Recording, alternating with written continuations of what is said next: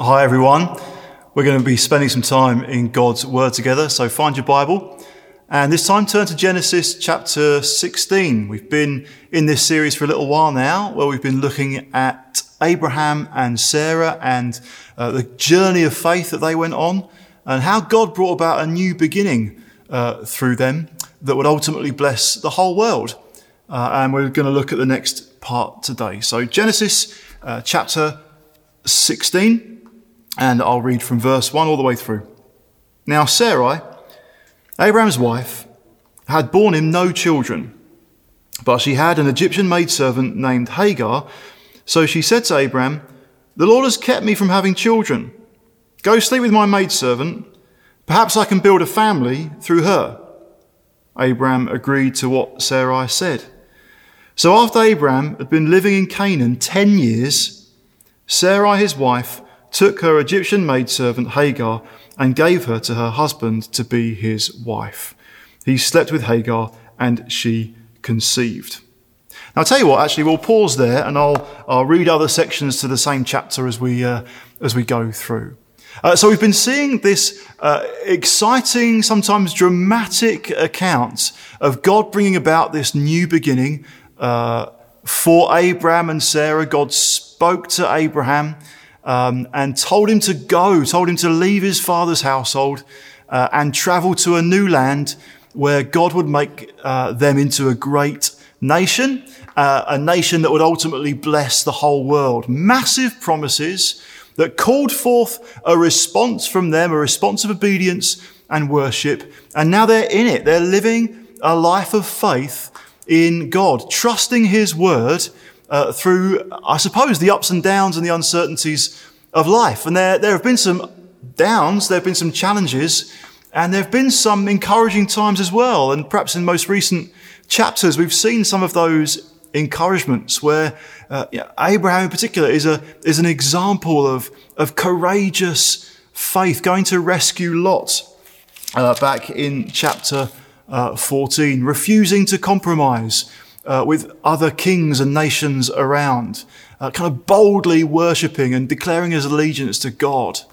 And uh, chapter 15, we've seen another profound encounter between Abraham and, uh, and God, this conversation between them, where God has given further assurances and promises.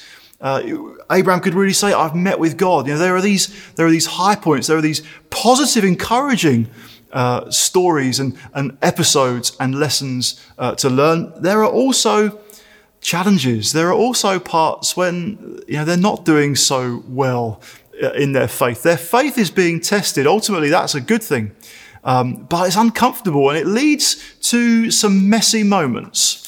And you could say that of chapter 16. No, no human character comes out of this with like a glowing, uh, a glowing reference. It brings about, uh, it brings to our attention the challenge, the challenge particularly of living in between promise and fulfillment. Living with amazing promises, but not seeing them fulfilled uh, straight away can create a kind of tension. None of us really, I don't think, enjoy waiting.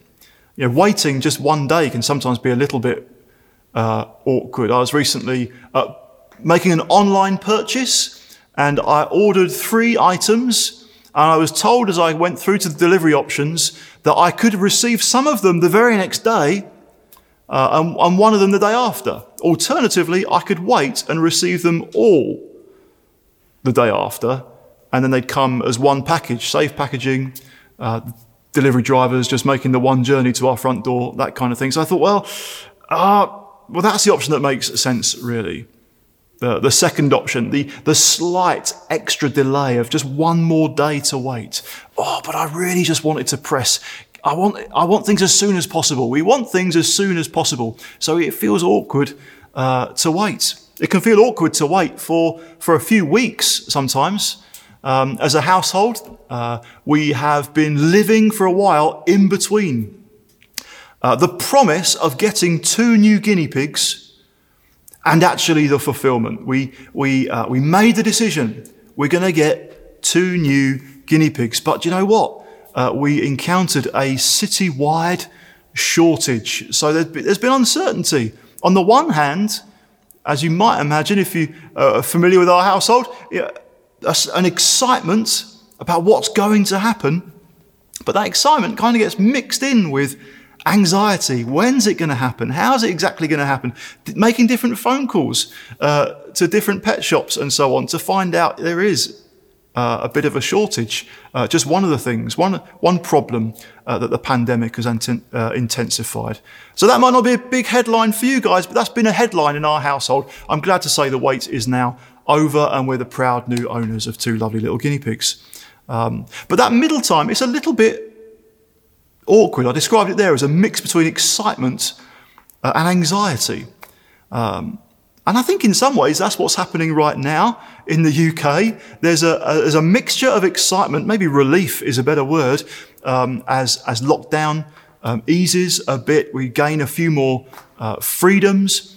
Um, a higher percentage of the population is vaccinated and so on. There's reasons to be uh, cheerful in a measured way, but that is mixed in with some anxiety. Maybe some of us are feeling a bit anxious about the very fact that life is opening up. We may not have really enjoyed the past 12 months, but um, I would just observe, even just driving out, being out in public, I've witnessed more examples of like drivers properly losing their temper. And I think, what's going on? We're, we're kind of in that strange in between and experiencing tension and maybe feeling impatient with other people, whilst as much as we might be excited to be out and about a bit more. So there is a bit of a current tension. Bless Sarah, she has been living in between promise and fulfillment, not for an extra day, uh, not for a few weeks or for 12 months, but for 10 years. She has been living with Abraham, living with these amazing promises. She's gone on the same journey. I believe she's been exercising uh, the same faith. You know, imagine the time Abraham says to her, I've heard God speak and it's time to move. And she says, Okay, I'm with you, let's go for it. And we don't know exactly what she said, those parts aren't recorded, but she's, they've been together on this uh, journey. And um, now, 10 years on, living with this promise of becoming parents to a nation that blesses the whole world, um, there's a bit of weariness. There's some tension. You can, uh, the passage that we'll read through, there's tension in the family. There's tension is between them as a couple and in their household. And, uh, it's not easy. It's not straightforward. Faith gets tested. We know that from earlier chapters of the same, uh, the same book. But here we are again. Now, as we're uh, listening in, as we're reading Genesis chapter 16, um, many of us anyway, I guess we know how the story concludes. But you just got to remember, they're in the middle of it. They, they are living it. And uh, it's, it's yet to become clear exactly how things are going to unfold. That's what we experience too in a different way. That's why we live by faith. We don't see everything as it will be. Um, we see it by faith, but we don't see it with our eyes yet. Uh, so we know something of the tension of living um, in between. Now, I said all these characters in this chapter, they don't come out brilliantly well in this chapter. Bear in mind, though, that Sarah, Sarah's life, her example, is one that the New Testament uh, commends. Uh, we're, we're encouraged. Actually, there's a place in, in 1 Peter chapter 3 where her example is um, highlighted. It's actually addressing wives um, and talking about kind of godly, uh, unfading beauty um, uh, it says this in, in 1 Peter th- chapter 3 and verse 5 For this is the way the holy women of the past who put their hope in God used to make themselves beautiful. They were submissive to their own husbands, like Sarah, and on it goes. But that phrase there, this is the way the holy women of the past who put their hope in God uh, made themselves beautiful. There's something about Sarah which we're told she was beautiful. And some of that beauty is this inner beauty that was shining through because she had learned in her heart to put her hope in God and not give way to fear. That's the challenge when we're living in between promise and fulfillment. Not to give way, not to give our hearts over to fear when things seem out of control and so on. Now, in chapter 16, it kind of serves as a ne- negative example. This is, this is what, this is, I guess, where she learned. And it was a hard lesson uh, to learn. Um, what comes about when we, we aren't kind of overcoming um, in this life of faith. So, those verses that I read out, we see, first of all, um, Sarah's focus on her on herself rather than God, living in between promise and fulfillment. After 10 years, and again, you can, we can imagine, can't we, that perhaps every month for 10 years she's thinking, is now the time? No. Is, is now the time? No. Uh, she's grown weary, and in that weariness, she's drifted from focusing on God and focusing on God's promise and focusing on God's faithfulness and his power, even though they haven't seen the fulfillment yet, uh, to focusing on herself. It even comes across in what she says to her husband, the Lord has kept me from having children. A hint of, or maybe more than a hint, of bitterness and frustration. The Lord, what has He done? He's done nothing. He has kept me from having children. So she comes up with this suggestion to her husband go sleep with my maidservant. Perhaps I can build a family through her.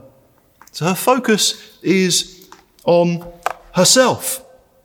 Her focus then is on her own efforts, her own ideas, her own wisdom. God hasn't brought about this great new promise. So the thinking goes, and perhaps we can identify with this, I'm going to have to take matters into my own hands. Maybe I've been too passive in my faith. Now I have to do something. We might hear or read the suggestion that she makes and just think, that's a crazy idea. What on earth are you playing at? That's obviously got disaster all written all over it. And yet, from their point of view, culturally and in terms of uh, how God's wisdom had been revealed up until that point, it wasn't like they were uh, disobeying um, a, a, revealed command from the Lord. Um, that culturally would have been acceptable. It wouldn't be as though many people would have uh, had a sharp intake of breath and, and taken them aside and said, What do you think you're playing at? Uh, that would have been uh, a, culturally permissible way of building uh, a family. But it's not God's way. Uh, now we might think, well, what does that have to do with us uh, living now and exercising faith uh, in the new covenant, um, faith in Jesus? Well, you know what? Sometimes the same thing can happen, not precisely the same, but someone comes to faith and their focus is on God and they're absolutely delighted. Life isn't always easy, but they have this burning, inexpressible, glorious joy I, have received from God in the name of Jesus a new life, a new destiny, a new inheritance. I've been forgiven all my sin. And there's just so much uh, joy and delight. And, and that's what's happening f- through the Middle East um, as the gospel spread and new communities of faith uh, emerged uh, that couldn't be uh, repressed by uh, the Roman Empire and so on. Uh, f- faith just blossomed even in the midst of persecution and so on. After a few years, though, and maybe sometimes particularly for, for people who've ex- then started to experience uh, persecution and challenge in life, they're thinking this life is awkward. Have we made a bit of a mistake? And there's a drift.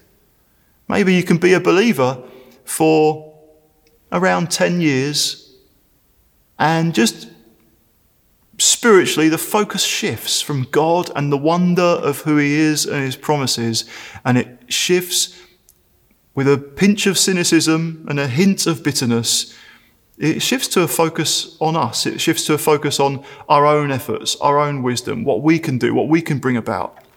And uh, uh, Paul addresses the church in, in Galatia uh, with a challenge in this regard, because it's what's happened for them. So I'm just going to read Galatians chapter 3, verse 3. Are you so foolish? He writes. After beginning with the Spirit, are you now trying to attain your goal by human effort? He's trying to wake them up. He's trying to get them to remember look, you, you've drifted. Think back.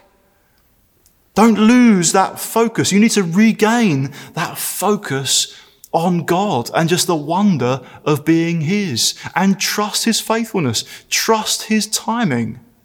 It says elsewhere in Galatians, at just the right time, when the time had fully come, God sent His Son, God sent Jesus into the world. God is always on time. He's never flustered. He's not in a hurry. He's never dragging his feet. He's sovereign and he's in control and he knows the right time.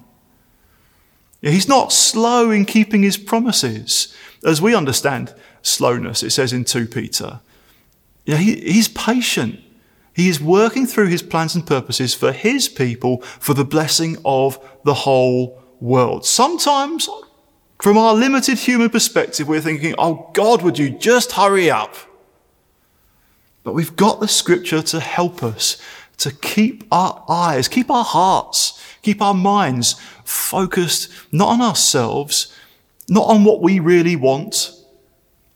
Yeah, I think that's maybe what's that, maybe that's what happened for Sarah. She was so focused on what she wanted to be holding in her arms, a new baby that she lost her focus on the God who had given the promise in the first place. With that, with that lack of uh, focus on the Lord, there's, there's no hint of Abraham and Sarah kind of coming together to pray and seek God, like maybe Abraham has done personally. You know, guys, it's so easy to do, isn't it?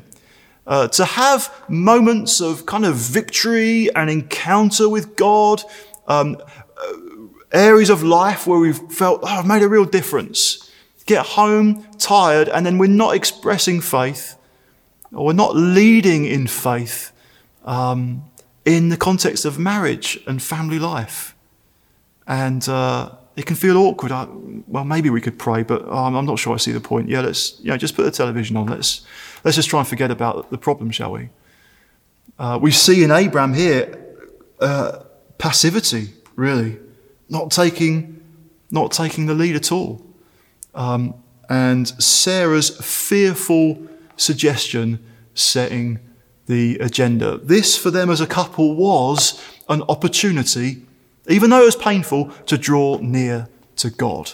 So when we are experiencing the pain and the frustration of living in between promise and fulfillment. We're not in control of exactly the time frame of how life works and, and, and, and when God brings about certain blessings and so on.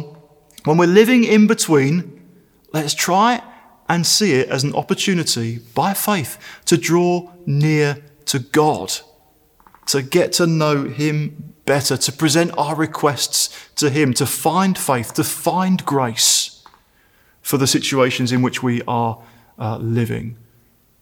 So we see that focus on self, which becomes, uh, well, we see how it manifests itself in the next few verses. Uh, so, partway through verse 4, when she knew, this is talking of Hagar, when she knew she was pregnant, she began to despise her mistress.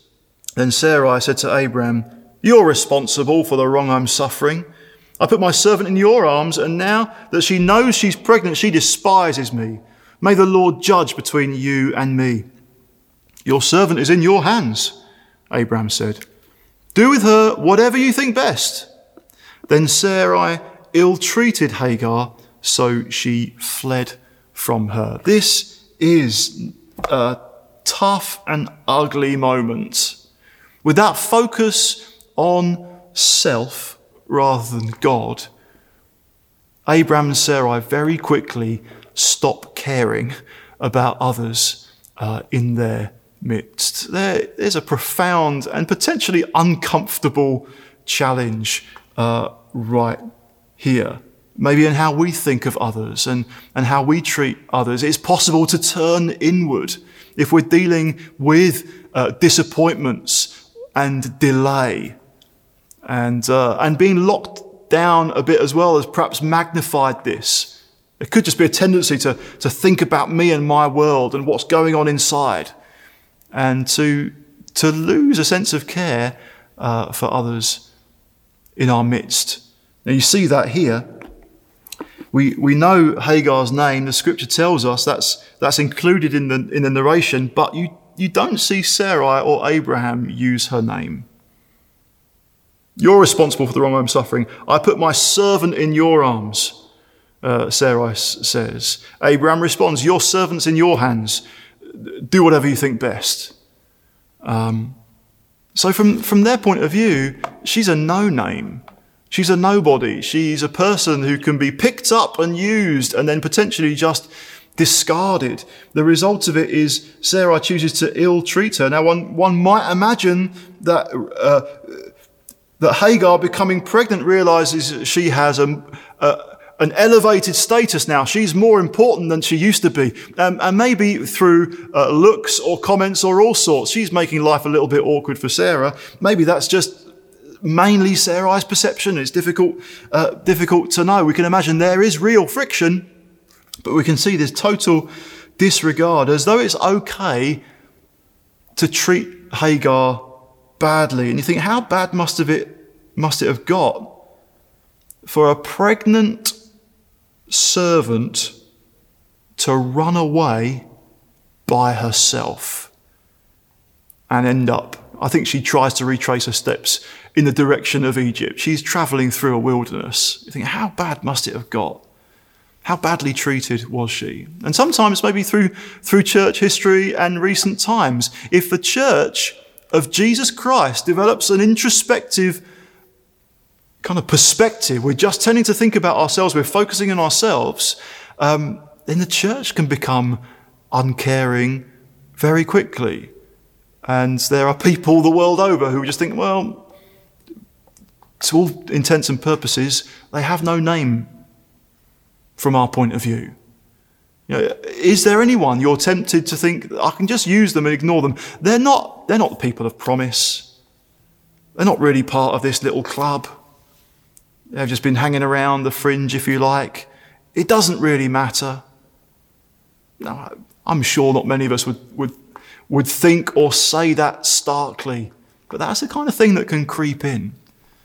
So there's that sense of putting the focus on God is so important because by putting the focus on God, it helps us to bless others. You know, loving God and loving our neighbor. We kind of bang on about it at the beginning of every meeting, don't we? Why? Well, because that is a New Testament vision for how we're to live life. That is what Jesus mandates. That's what Jesus encourages. That's what the church in the New Testament was living for. Loving God and loving others. Uh, not falling in love with ourselves and just looking after our own ego. Uh, let's not allow there to be any non-persons in our thinking. Just because we, th- we elevate ourselves because we think, well, we've got the promises, we're special, we're significant, God's on our side. Well, let's see how God responds to this uh, situation. I'll, I'll, read up to uh, verse 14. The angel of the Lord found Hagar near a spring in the desert. It was the spring that is beside the road to Shur. And he said, Hagar, servant of Sarai, where have, you, where have you come from and where are you going? I'm running away from my mistress Sarai, she answered. Then the angel of the Lord told her, Go back to your mistress and submit to her. The angel added, I will so increase your descendants that they will be too numerous to count. The angel of the Lord also said to her, You are now with child, and you will have a son. You shall name him Ishmael, for the Lord has heard of your misery. He will be a wild donkey of a man. His hand will be against everyone, and everyone's hand against him, and he will live in hostility towards all his brothers. She gave this name to the Lord who spoke to her You are the God who sees me. For she said, I have now seen the one who sees me. That is why the well was called Beer Lahai Roi it is still there between Kadesh and Bered. This, this is a beautiful, a beautiful moment. You know, we could imagine if we were writing the story, we might imagine God's response being something like this. You know, it, it comes to light. No one can find Hagar. She's gone. She's fled. And maybe there's some people thinking, oh, thank goodness. Abraham Sarai could have thought that. Maybe they did conduct a search. Maybe that was a bit of a cursory glance around the nearby neighbourhood. No, no, I can't, I can't see her anywhere. And we might imagine God at that point coming and, and putting his arm around Abraham and put his arm around Sarai and say, Look, guys, this wasn't your best moment, was it? And they agree, no, it really, it really wasn't. So, you know, learn, learn the lesson. Let's not get into this trouble again. Let's not do this again. Um, well, should we go and find Hagar? No, it's best left, left alone. I'm sure she'll find somewhere. And maybe we'd expect that. Maybe for Abraham and Sarai, that would have been, dare I say it, the more convenient thing. Let's just move on from this sorry chapter. But you know, God doesn't do that. He doesn't operate in that way. Just because he has chosen Abraham and Sarah for this special, privileged position full of promise and encounter and bringing about this blessed new beginning for a new nation that's going to be bless the whole world just because he's chosen them and he's not going to change his mind just because he's chosen them from that doesn't mean that he kind of dismisses Hagar and is unconcerned. What does the Lord do? And it is the, the angel of the Lord. This is um, a mysterious appearance of God Himself. That's how special this moment is. It's impossible, as it were, to distinguish um, uh, the angel of the Lord. Um, is it just an angel? Is it, is it God Himself? You know, Hagar can say, I've seen God. I've seen God who sees me. So she comes away from that encounter knowing who she's met with. It's, it's awesome. That's what God does. God's response is to go to her. Did you see how the angel of the Lord does call her by name? And did you see, even there are some similarities in what God says to her to what was very said at the beginning to Abraham? It's not the same. You know, the same promise, the same blessing isn't promised to the whole world and so on, but there's an instruction. In this instance, it's go back. And also, there's promise. Um, I will increase your descendants so that they will be too numerous to count. And that promise is what enables her to go back. Well, she decides to trust God on the basis of believing, well, if, if my descendants can become too numerous to count, I guess that means I am going to be okay. I'm going to return. It's, it's awesome to see God at work, God's heart for the unloved, God's heart for those right on the edge. Even God's heart for those at the moment not carrying the promise, but God still wants to bless.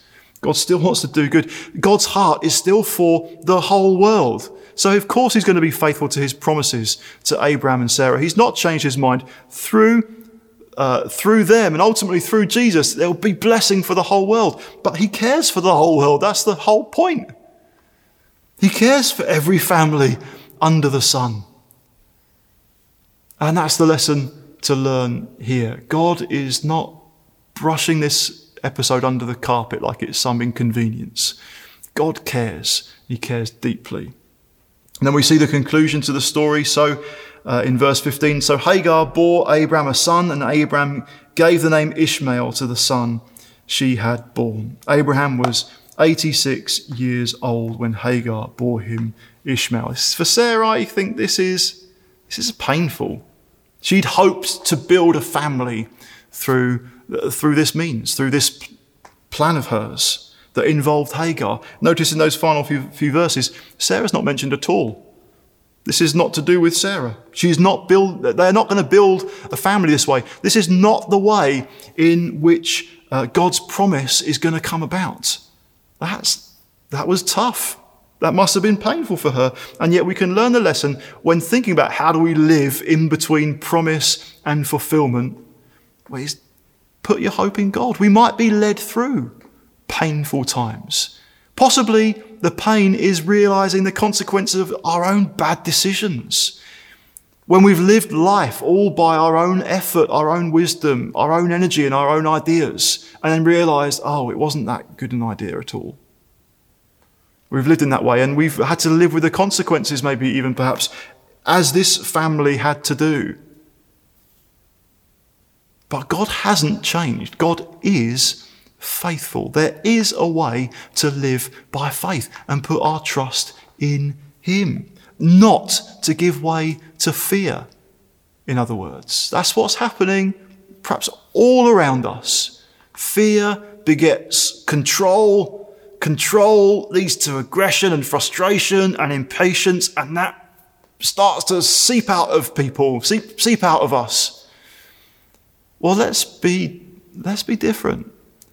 Let's put our hope in God, as Sarah learned to do. Let's trust God. That's going to bring about in us, as God's people, a beauty, a spiritual inner beauty that the world cannot understand. The beauty of a people having a gentle spirit, living with a sense of peace, even though we experience the same tensions, we experience the same frustrations, we experience delays and disappointments and uncertainty. We live between promise and fulfillment, but we do have amazing promises, and we're looking forward to the most amazing fulfillments to come by being part of God's kingdom. Let's put our hope in God.